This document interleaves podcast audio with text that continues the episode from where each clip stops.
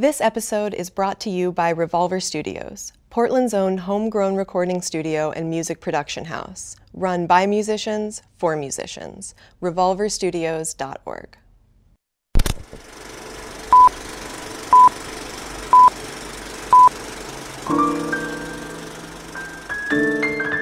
This is the Portland Film Podcast, and I'm your host, Molly Silverstein.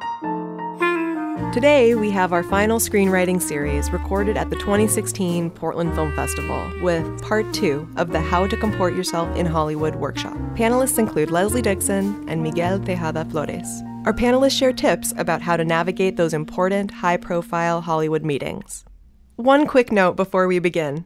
You will notice brief pauses throughout the workshop as the audience asks questions, and also some of the language used during the workshop may not be suitable for young listeners. And now, here's our panel. There's a kind of screenwriter. Um, did anybody see the Lisa Kudrow, the comeback, that show? Well, there, there's a screenwriter on, uh, there's a writer on that that is just your basic cringing hangdog. Oh my God, harried, tearing out his hair. People are always asking him to make changes. And his basic attitude seems to be, I'll bend over for anybody. And you don't, the writers that are just totally reactive and just do what they're told and yes sir yes sir yes sir. Never never last. They don't last. You have to have a point of view. You have to feel like you have something to offer that you're not just doing what you're told. Um, they may act like they want to just tell you what to do but in fact what they really want is a collaborator. So pushback is okay but there's a way there's an art to pushback. Um, you know, there's an art to pushback where you can actually get an executive creatively excited as opposed to feeling they're being argued with. And it's just batting something around, an idea around. And so, okay, the executive says something totally stupid, okay? And you need to divert off of the stupid idea. And you go, oh God, oh God. Yes. And you know what we could do? That gives me an idea. What you just said gave me an idea. And then you do your spin on what his problem was, but something that is better, right? But you make it sound like he sparked that idea in you, right? They fall for it every time. They do. It's like, so that you don't just go, oh God, I want to throw up. Don't do that. You know, uh, you know, no visible grimacing, no crying, um, you always act like the person you're meeting with is smart and cool, even when they're not. Okay? And you have to be smart and cool and on all the time. On. Yet you. Oh, of course. I mean, someone who wants to make your movie. Um, but what in, in that case, what I would say is you have to be careful of your script being tied up you know, in the hands of some producer that that had the money and then doesn't, but still has the rights to your script with options to renew at 10 cents for five years, right? So if you're going to make that kind of a deal, make sure that there's an expiration date on it. Don't give somebody endless options as part of the original deal so that they can tie up your material for years for pe- peanuts. Yes, I mean, they can say no, but but you know, negotiation is all about asking for what you want, and maybe you'll get it, maybe you don't. Um, a good agent or manager will not say for sure, will not lie and say there's somebody else interested in the material, but you can. I have acted or intimated in many a meeting that somebody else is interested in something, whereas in fact it's only the one person. Um, it varies from project to project. It's usually a year, sometimes 18 months. Um, and there's almost uh, always a uh, renewal extension thing. And that's where you have to be careful. It's okay to have a renewal for a second year if the money is okay. But like usually it goes down for you know and i don't know why because your your project is being tied up and kept off the market indefinitely while some you know low life producer tries to scramble together a few hundred thousand dollars to make it. So you you don't want them to have endless options and you want to try to make the extension which you probably are not going to get out of having to give them. It's pretty standard um, you know worth it to you so when the check comes you don't feel so bad So now you're going in to meet on your project. And there's a whole bunch of different meetings you can go to, which your agent set you up for. You can go to meet with suits, or you can go to meet with filmmakers. Those would be different generic times. And of the suits, then there are many different subcategories of this life form. You might get lucky, and you might have a suit who actually is a hardcore motion picture, movie, or cinema freak who's seen more movies than you, who loves them, who can talk cogently and articulately about them, and is like your suit from heaven. You might get a suit who is the hot shit um, marketing lawyer grad from certain colleges who's been brought in to up numbers and who thinks your project might fit in. You start talking to this person and dropping film references, and they're staring at you like you're a bug or a worm, and they're pissed off at you because you're mentioning movies and shit, and they don't want to talk about that. Oops, you made the wrong conversational gambit because you read the person wrong and there's a whole minefield of complex suits. The one thing they all have in common, by the way, is you may think they're cool and they hang out and do a bunch of stuff, and that the whole point of their life is to just have this really great meeting with you, with your agent got. No. The whole point of their life is to have 12 meetings like that a day, to get out of the day without going nuts, and to not waste a whole lot of time with you going through endless gyrations to tell them about this really cool scene at the beginning of the script, whereas they want to focus on something else. So you may have totally misread them. You may be miscommunicating with them. Who are they? What do you know about them? How do you suss them up in the meeting? How can you communicate with them in a way which works given the person? And by the way, then there's the whole other type, which at least this gets back to the idea of doing some homework. If you're meeting with the filmmaker, which I've done on a number of occasions, yeah, then then you can do a whole lot of stuff. Yeah. Like like my typical one, I, I met with some director on a really complicated script of mine, and he loved the idea. He's a classic great director who made a bunch of great movies, and I had seen some of them. I made a point of seeing like eight or nine of them before I went in. And before we started talking about the script, I said, "Hey, can I can I just ask you something? This one movie of yours, in this particular scenes in the third act, man, I was with it until then, and then I think." I don't know. I lost that, and and were you happy with that? And then they go, whoa, Miguel, cool. That was because, man, they really know and blah, blah, blah. And all of a sudden, we have a way to communicate. And, and he or she knows that I took the trouble to actually think about them. And now I can communicate with them on a different level than if I don't have a fucking clue. I have that power, by the way. I, I can at least educate myself. Whereas with, with the suit, man, it's like, but I've, you know, got, I've yeah. got something to add to that. A good agent or a manager will tell you about the age about the suit that you're going to meet with. Um, okay, she's a waspy chick. She's about 35, blonde, a little snooty, a little ice queeny. Uh, but she's been, you're a cute guy. She'll probably warm up to you. Uh, da, da, da. But what you want the agent or manager to do, and a good one will, is give you the lay of the land. So you're not just walking into a room with no idea that the executive you're about to meet with is a quadriplegic, um, and speaks through a little voice box thing. So you're, there's not shock on your face when you walk in. That's extreme, but I'm just saying they have to tell you the lay of the land. They should be educating you about the marketplace you should be telling them about scripts you're thinking of writing, and they say, well, no, three things like that are in development at three different studios. Um, don't do that one. Do this one. There's nothing like it out there right now. They know everything and they know everybody. That's their job. So they should be passing that information on to you.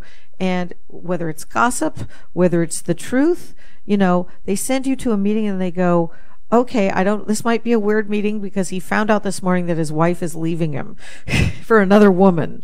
Okay, so he might be in something of a mood. Uh, you need to hear that stuff, right? So a good agent or manager, and if you feel they are not, you know, you know, when they set the meeting, say, lay of the land, tell me about this person. Okay, because that is the best way you're going to get the information. It's not going to be online about suits. Um, yeah, and, and, and then you may, you may have it lucky or you may not you may the script your agent may have done a good enough job.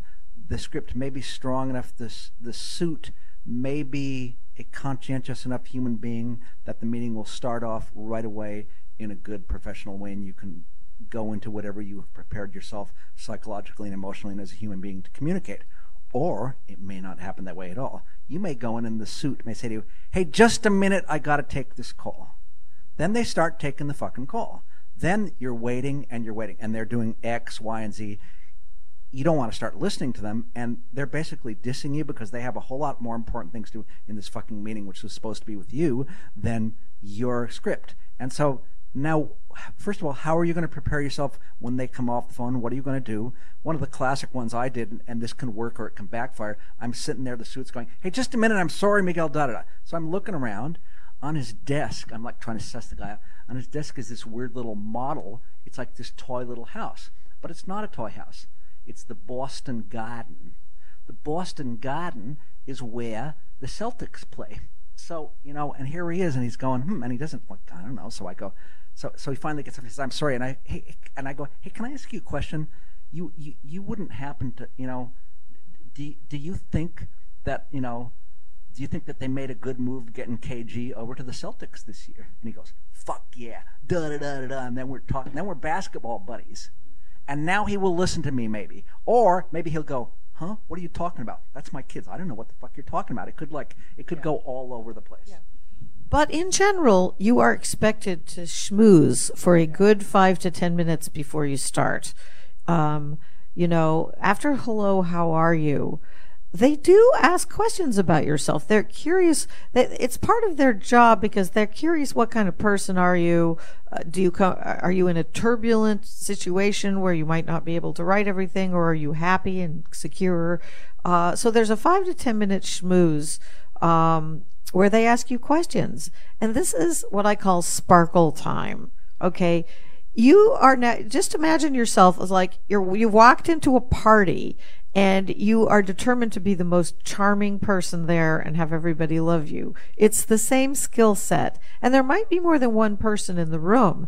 And this can really throw you. In the beginning of my career, sometimes I'd walk into a room and with an executive, but he'd have two junior executives in there with him. And suddenly there's like three people okay? And you feel it's much less comfortable when three people are staring at everything you're saying than just one person. Um, you can t- pr- tell yourself you're practicing your pitch. So um, you have to be prepared not to be thrown by that. Make eye contact with everybody. And um, when they ask you questions about yourself, you know, try to just be amusing, try to be fun. Um, it's really important. I, you know, that if, if you guys end up working together and spending a lot of time together and having to have business dinners and stuff, uh, they want somebody that's fun to talk to. They do. You know, even the straightest of them, even the former lawyers, uh, would much rather have that than somebody quiet and shy. So if you're quiet and shy, it's going to be really, really hard for you. Um, or you just need to be practice being more social in these meetings. Uh, so yeah, sometimes three people that can really throw you. One time I walked in and said, "Oh, your meeting's taking place in the conference room," and I went in, and the conference room had people all around this huge table, you know, and I was supposed to pitch something. Go, you know, and I, you know, I'd been around long enough that I just rolled with it, but be prepared. And your agent sometimes doesn't know and can't warn you that there might be more people in there. Um, and I hate that too because then there's more people to react and ask questions and find problems and poke holes in things, right? Um, so let's talk about pitching a little bit, okay? Because your first script may or may not sell, but if somebody has decided to represent you, um, it's a writing sample. And maybe somebody doesn't want to buy your script for various reasons, but thinks you're a good writer, which is uh, one of the ways that I got my second job, uh, which turned into the movie Outrageous Fortune, which is they didn't want to buy my first script, but they liked my writing. And so they gave me a deal to, to come, and I brainstormed up this movie with the producer, head of the company, and it got made, you know. Uh, but I think it was very much a function of the fact that he and I enjoyed each other's company and made each other laugh. You know, he wanted to be in business with me. He thought I was fun and he was fun too. And so we had a really good time together. He definitely kept a line of authority between us. Um, we weren't like bosom buddies in that way, but it was a really good professional relationship. So if you can be quasi friends with your executive, that'll really help. And um, there's even a slim chance you could end up as real friends. Usually that doesn't happen until the project is over. But you might get a call. I miss you, buddy. You know, let's go have dinner. Don't be afraid to invite that person to your home for dinner, right? I mean, once you've really the people who really play this game, and I never did too much of this, but you know, they just shamelessly invite people over to dinner. You know, you'd be amazed at who will turn up.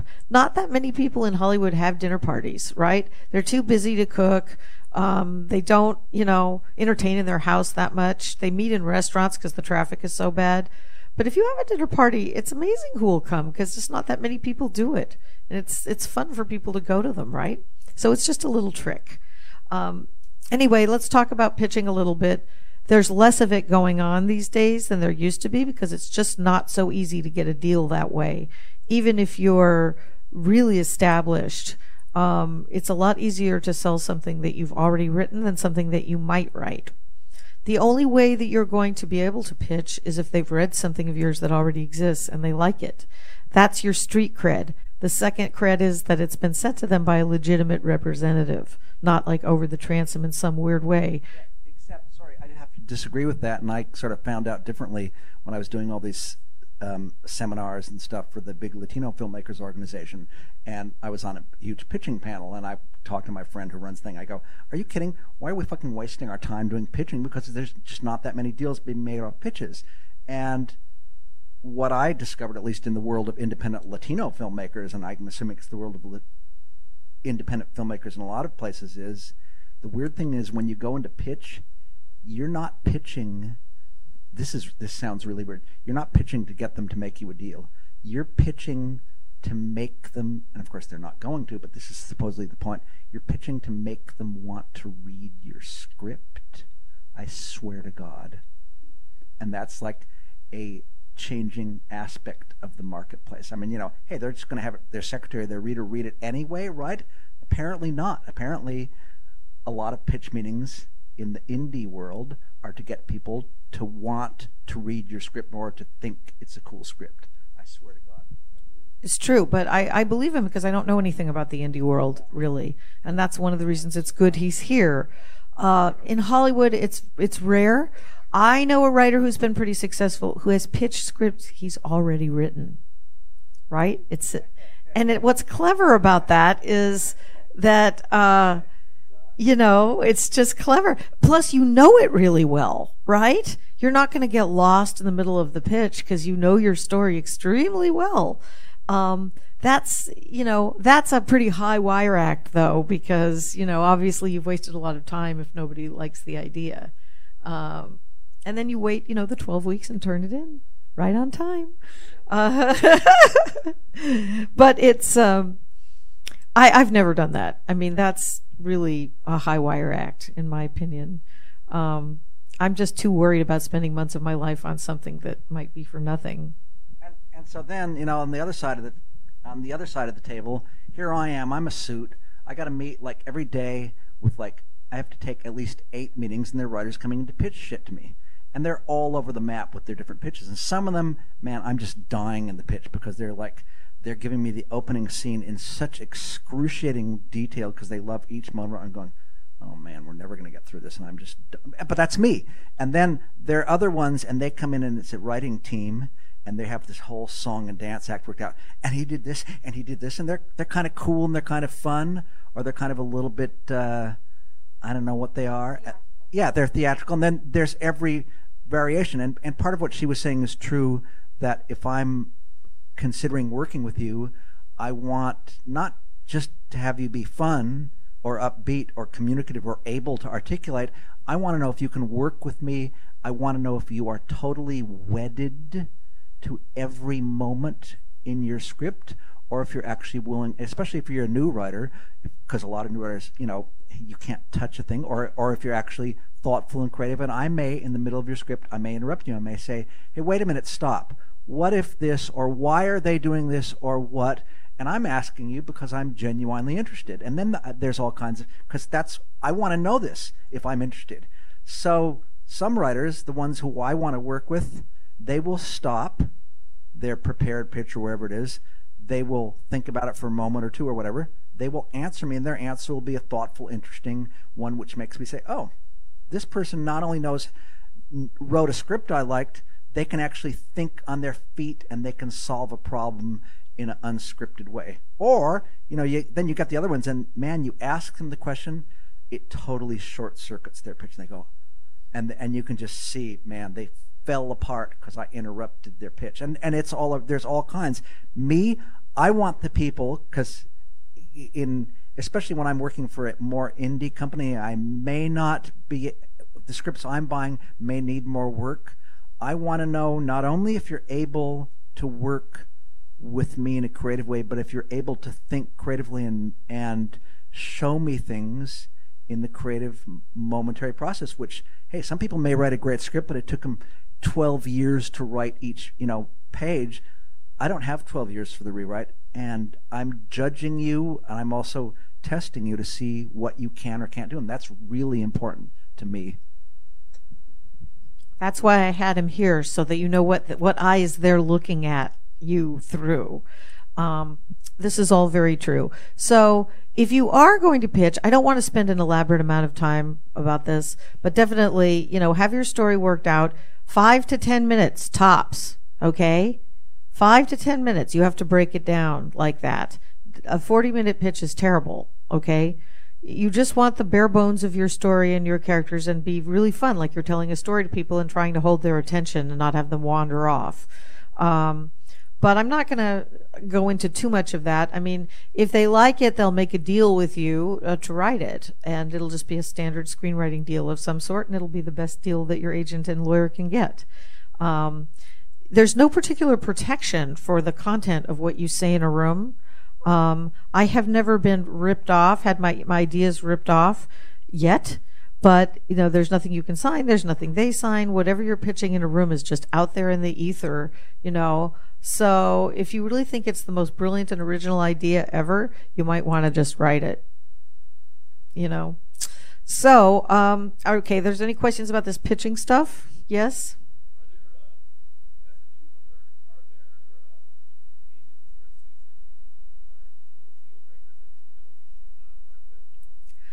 Um, only the one who cheated my friend Lori out of um, money, but uh, she's kind of like retiring now, so I don't think you're going to come across her.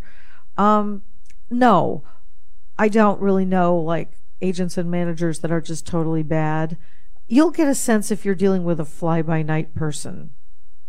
Um, if it's a shoddy looking place, uh, if the phone rings a lot before someone answers, uh, and if they absolutely flat out insist that you the money go through their office and they deduct the 10%, I might be a little nervous.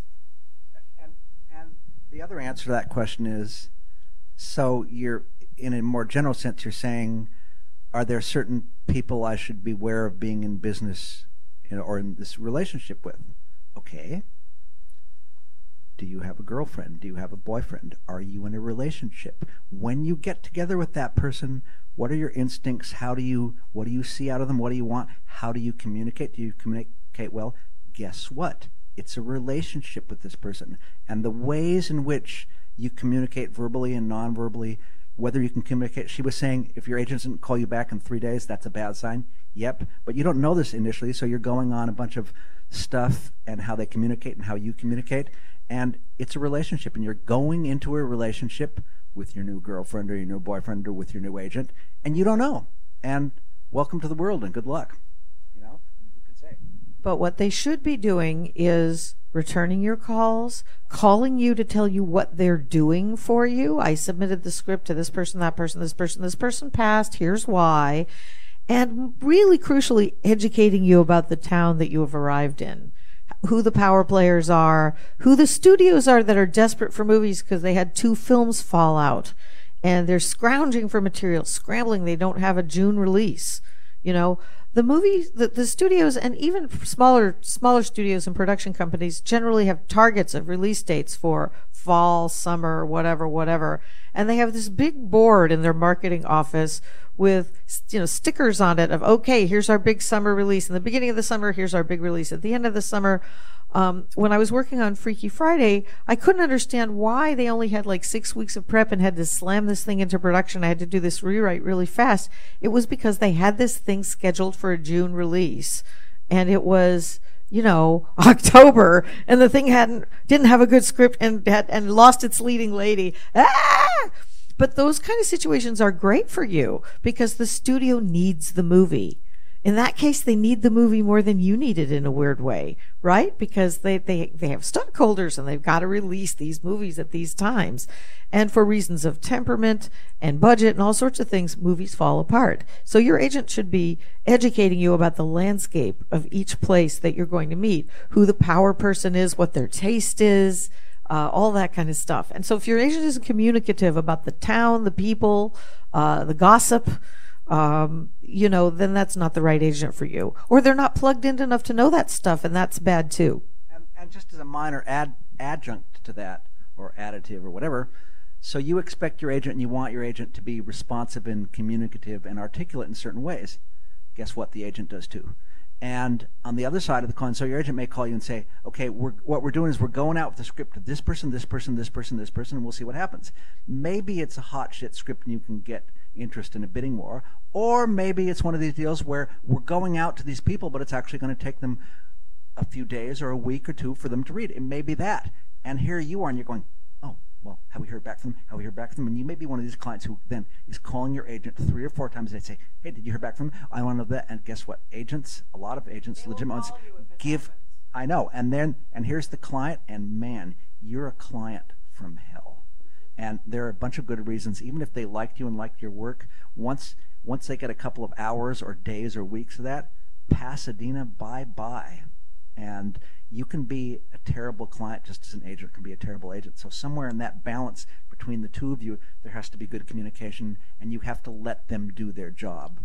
My first agent um, was very helpful in keeping me from being that person, which is after she said, I can sell this, and we agreed to let her market the script, she turned to us and said, Now, listen, I'm not the most connected agent in town, but I'm getting there as fast as I can. I do have relationships, but they won't put this at the top of the pile. Expect nothing for a month. You know, expect nothing. Um, that is realistically the amount of time with my haranguing and harassing that I'm going to get probably mid-level development people to pick it up and read it and then possibly pass it on to their bosses who have a big pile too and uh, she was right. Some responses did begin to trickle in between the month and six week part. And then it turned out a couple of those responses were seriously interested, and we got two offers. Okay, on my first script. And it was, so then I get the call from her Are you sitting down? Okay, that's the call. That's the call you want. But they're not going to tell you to sit down, you have an offer because you called. Believe me, they will call you the second they know. They will they will call in the middle of a meeting with some other poor person that was there to make friends. Excuse me, I got to make this call because now they're calling you to tell you there's an offer on your first script. So he's absolutely right. Don't call and call and call. Um, but luckily, you know, but sometimes realistically, most people's first script ends up as a calling card not as a purchase, not as a finished film. People always naively ask me when I said I, I, sold my first script, what, which movie was it? It never got made. You know, there's lots of reasons for that. Uh, but what it did serve as was I was paid for it, and it was a calling card for people to read who then later hired me. So if your script becomes a calling card, there's worse fates in this world. Um, but don't expect. I've got a question back there. No, sorry. Oh, it was just a reflection of the mirror. It looked like a hand was up. Okay, so um, is there any other questions about agents or manager? yes.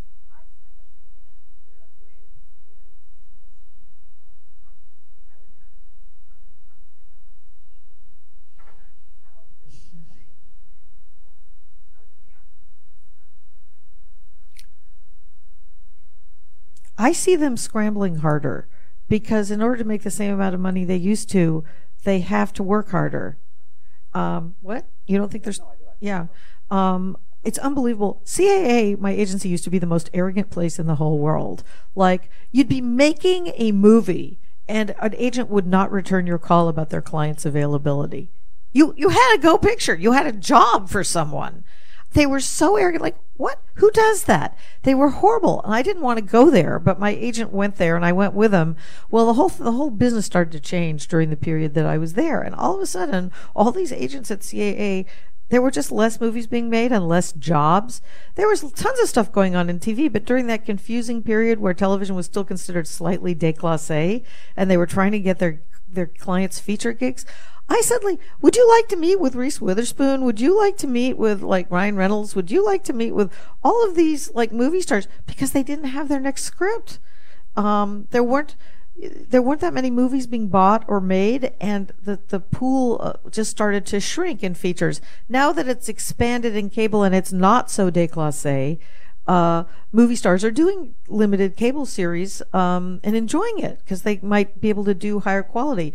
But because the money isn't as big as it was, agents have to work twice as hard, and that's kind of good for you.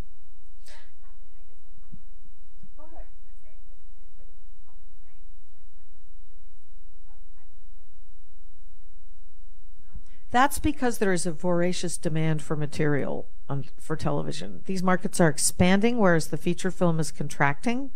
Um, good question. Is it worth it to still write features? Certainly, um, because you know also Netflix and Amazon are looking for original content, feature films. I mean, Behind the Candelabra was made for HBO. Believe it or not, even with Steven Soderbergh and Michael Douglas and Matt Damon, nobody wanted to make that as a movie. Can you imagine? Um, so that's the world we're living in. Uh, but you can sell a feature film script and get it made if it's a clever horror movie, because those always open big on a Friday night. If it's a well thought out science fiction piece, they're dying for those. So really, it's it. Yes, it's worth writing features, but you you want to know what the marketplace is and have your script slot into something that they might actually make. So coming back to the comportment of how you behave in a meeting and let's go back to the general ca- classifications. You got an agent. Your agent set you up with a meeting. Unfortunately, it took a month to get the meeting because they're dealing with a lower middle level executive and they don't have as much traction. It took a while to get it. But finally, there's a meeting. And it's not one of the meetings which we talked about before, which are the meetings they want to buy your script or they're interested in your script, but they want to see if you can make some changes. It's actually a different kind of a meeting. This kind of a meeting, which is very generic, is they like your script, no, they're not interested, but they want to meet you because they want to see what else you have in the cookie hopper in the oven brewing. They want to talk to you. They want to get a feeling of you. So you go in for the meeting, you're all hyped up, and you're going to maybe pitch them. You're going to tell them you're going to sell yourself.